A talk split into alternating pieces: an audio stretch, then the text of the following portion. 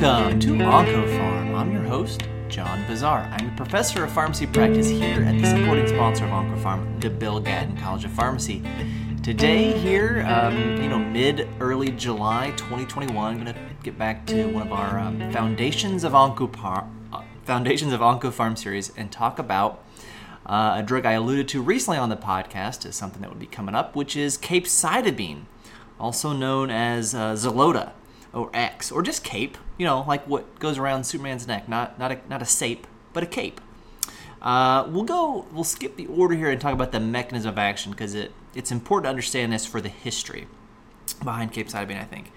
Uh, so capecitabine is a prodrug of 5-FU, 5-fluorouracil. Um, so capecitabine is absorbed uh, from the gut uh, and the blood gets in the liver, uh, goes to the liver, uh, and then carboxylase esterase, carboxyl esterase enzymes in the liver convert it to an intermediary, which is then converted by cytidine deaminase to another intermediary. And cytidine deaminase is involved in, in two steps in this, uh, well, really in this middle step. And cytidine, cytidine deaminase, uh, like carboxyl esterase, is in the liver, but cytidine deaminase is also in the tumor. And the last enzymatic step involves thymidine uh, thymidine phosphorylase, which is in a higher concentration in solid tumor cells, anywhere from 3 to 10 times higher concentration in tumor cells than regular uh, healthy cells. So the result of this is preferentially uh, more 5FU production in cancer cells than in healthy cells. Now, in colorectal cancer cells, in the colon, uh, th- this ratio is 3.2 times higher uh, than in healthy cells. Now, in colorectal cancer cells in the liver, there's not uh, a difference. Uh, it's kind of equally proportionate amounts of 5FU created in the metastatic cells in the liver as well as in healthy liver cells. Uh, which maybe explains some of the, uh, the hepatotoxicity you can see with capecitabine uh, in patients with uh, maybe liver mets. Uh, from a historical standpoint, while at least here in the U.S., capecitabine is the only uh, 5-FU prodrug that we use, it's not the first. So the first one was a, a drug called Tegafur, which was, uh, I guess, invented is the word in 1967. However, it was too neurotoxic for approval here in the good old United States of America. And then there's doxifluridine, which I'm thankful didn't make it to market because that would just confuse people with doxorubicin. Doxifluridine um, uh, was also a prodrug of 5FU, but one of the, the enzymes that converted the prodrug to 5FU was more prevalent in GI mucosal cells, and so there was a lot more diarrhea than even capecitabine uh, with doxifluridine. Uh, all that, uh, you know, there's a, there's a hunt and a search and uh, some research to, fig- to, f- to figure out and find a an oral dosage form that that will lead to 5FU, so people don't have to be coming in every day for either infusional 5FU or be hooked up for uh, or every day for bolus 5FU or get infusional 5FU for long periods of time. You know, there are some old uh, colon cancer regimens where it's like you know 5FU infusion for for months. Um, capecitabine is much easier than that uh, logistically. So this is approved in 1998, and I was surprised when I saw how many FDA approvals capecitabine had. And I'm going to put, you know, the over under at four and a half. You tell me, well, you can't tell me, but think, ask yourself, are there more uh, than four and a half approvals uh, for capecitabine or less? A little, little over under here. There are less. There are only three. I was shocked. Only three FDA approvals. Uh, really, only two disease states: colon cancer in the adjuvant and metastatic setting, colorectal cancer in the metastatic setting, and then metastatic breast cancer. Um, but it's used in a whole bunch of cancers, right? So esophageal cancer, gastric cancer, GEJ junction cancer, cholangio. Um, or biliary tract cancer, head and neck cancer, pancreatic neuroendocrine tumors, ovarian cancer, uh, pancreatic cancer, uh, tumor of unknown primary, uh, it, it's a pretty non, you know, non-specific or broadly um, uh, effective drug for a lot of different types of cancers. As we move into the PK section, pharmacokinetic section, yes, every all the pharmacists are, ears are really tuned in now. Uh, 100% bioavailability. Um, and it, sh- it should be taken within 30 minutes of food. Why? Well, that's the way they did the trials, is the short answer. Uh, taking capsaicin with food does decrease the absorption of capecitabine, but it has no effect on uh, the exposure to 5FU, you know, the active metabolite. So it probably doesn't make a big difference with regard to meals, but uh, for um, the sake of consistency and knowing what we know, uh, we tell patients to take it within 30 meals.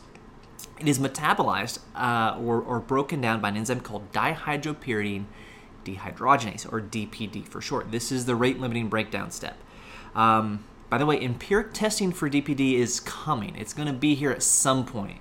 Um, um, so, you know, DPD uh, increases the toxicity of 5-FU. We'll talk about what those toxicities are later uh, with with uh, with regards to DPD. We'll make sure we re- revisit that. Um, and DPD is not all that common, but if you if you practice long enough, you will definitely see some patients with dihydropyridine toxicity and the and the severe toxicity. It's important to recognize that, um, you know, right away when you see that for a supportive care standpoint. And we'll mention what what that is later. And there, you know, the the percentage of, the population who would have DPD is going to be in the single digits. You see estimates of sometimes less than one percent, sometimes two percent. Uh, it's low, but we give a whole bunch of capecitabine. So you know, you're gonna your patients are gonna be exposed to capecitabine with DPD deficiency and be at risk of honestly life threatening toxicity. So it's shocking that we're not there yet empirically testing everybody for it because we we can know this. It's it's a known. Um, it's something we can. It's a, it's a it's a known unknown. We can test for it and know what to do uh, with it, or know how to, to manage it. Which we don't always know what to do, say, with the dietary implications with capecitabine toxicity which we'll talk about. Uh, capecitabine, the parent drugs, is uh, excreted uh, 96% in the urine, most of that as metabolites.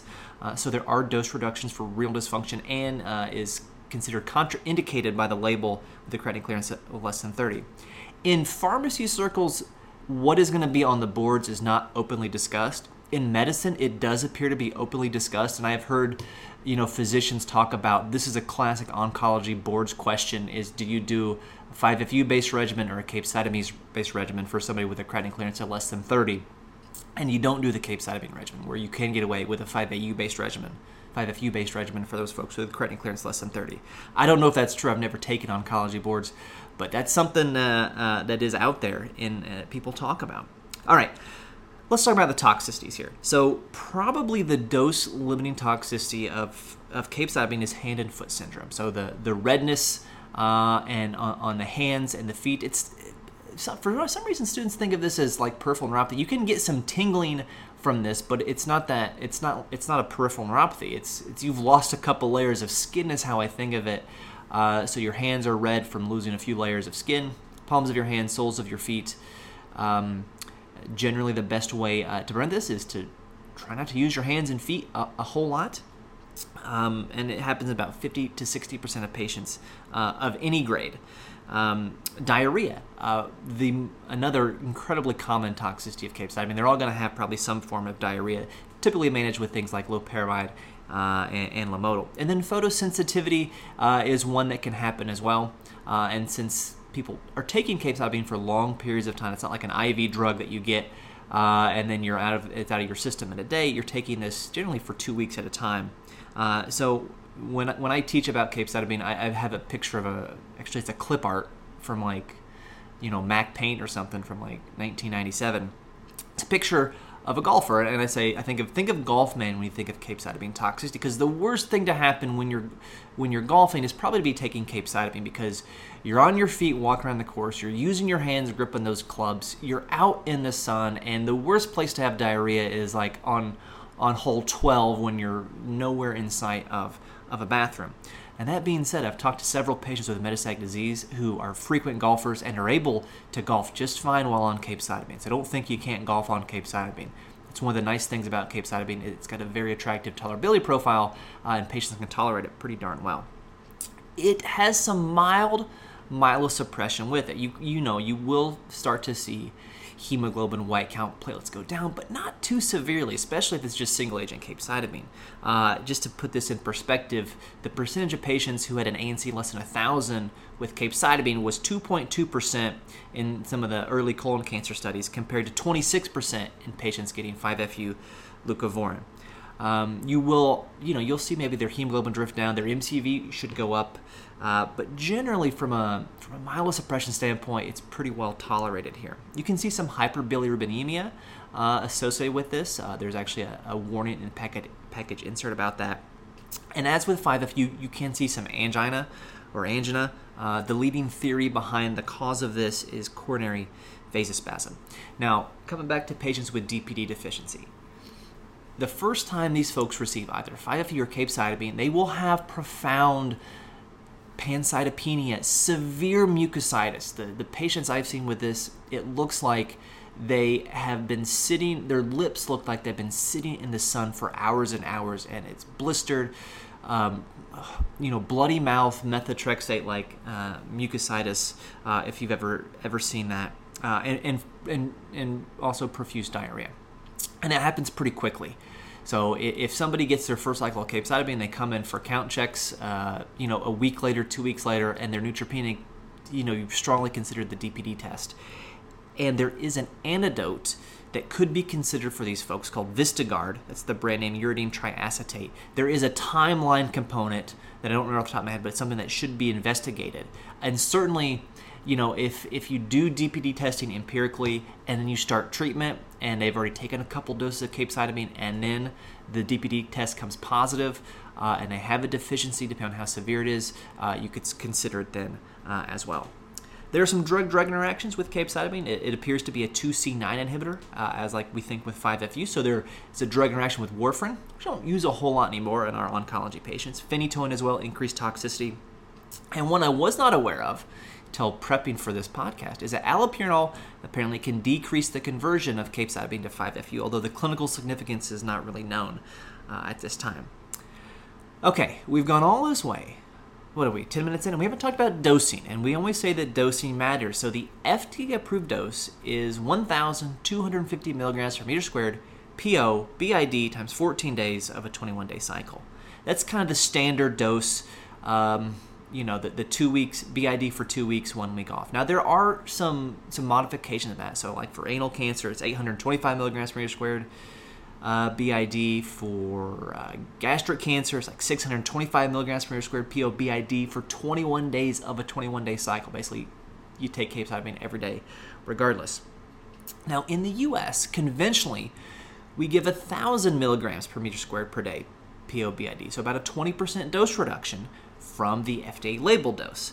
Uh, and in fact, we have uh, there, you know, there are data of what is the most commonly prescribed dose. Uh, in the U.S., it's a thousand. About 60% of patients get a thousand, and this is older data that, uh, back from 2008, uh, 2007. Uh, in the U.S., only 20% get the FDA-approved dose. This was more than a decade decade ago. At the time, you know, more than 80% of folks in the UK and Italy, in Germany, uh, we're getting the FDA approved dose. Uh, slightly lower numbers in Spain and France, interestingly. Um, and the th- and the theory behind this is there's more tox. Well, we know there's more toxicity. That's not theory. We know there's more toxicity in uh, the U.S. than in the rest of the world, especially compared to East Asia. So just to give you some some numbers here from uh, a multivariate retrospective review of of several registry, basically the registry studies um, for being published in JCO in, in 2007 or 2008 um, by, uh, I think it's Haller and colleagues. Yeah, H A L L E R, uh, if you want to look for that. So here's here's the, the the grade three and four GI toxicity rates, and this so this is nausea, mucositis, diarrhea. Grade three and four, so severe enough hospitalized is how I think of this in the metastatic colon cancer population. Grade three, four GI toxicity, 24% of patients in the U.S., one in four basically, versus 12% in non-US. So twice as much. The adjusted risk ratio is 1.7 after they adjusted for some confounders.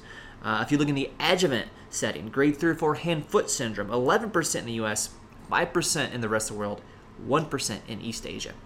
So there's there may be uh, some some ethnic uh, metabolism differences here, but the leading theory has to do with dietary folate intake. Uh, there are in vitro uh, studies in rats. Rats on a high folate diet had higher, uh, you know, 5FU efficacy and also higher toxicity um, compared to rats on a low folate diet. If you um, look at any uh, granola bar, any loaf of bread uh, that you buy in the grocery store here in the United States, the very first ingredient that you're going to see is enriched flour of some sort, and the enrichment part of that is folate, which is great for preventing you know neural cord or neural tube defects uh, in, in infants and neonates, uh, but does appear to increase the toxicity. That is the theory increase the toxicity of capecitabine. A question that comes up, a question that has come up uh, to me uh, personally is, you know, um, my, my, relative is taking capecitabine. I've been doing lots of research, and I saw the thing about folates. Should we go to a specialty food store and buy, um, I don't know, native flour bread or something that does not have any folate in it? And I'm always kind of conflicted with that because I'm assuming the physicians are accounting for the high folate diet here in the States and they're doing the 1,000 milligrams per meter squared initial dose. So they've already built in, they've already factored in that toxicity in the dose reduction. And if you avoid folate from your diet, it seems likely that you would have less toxicity, but also less efficacy from that as well.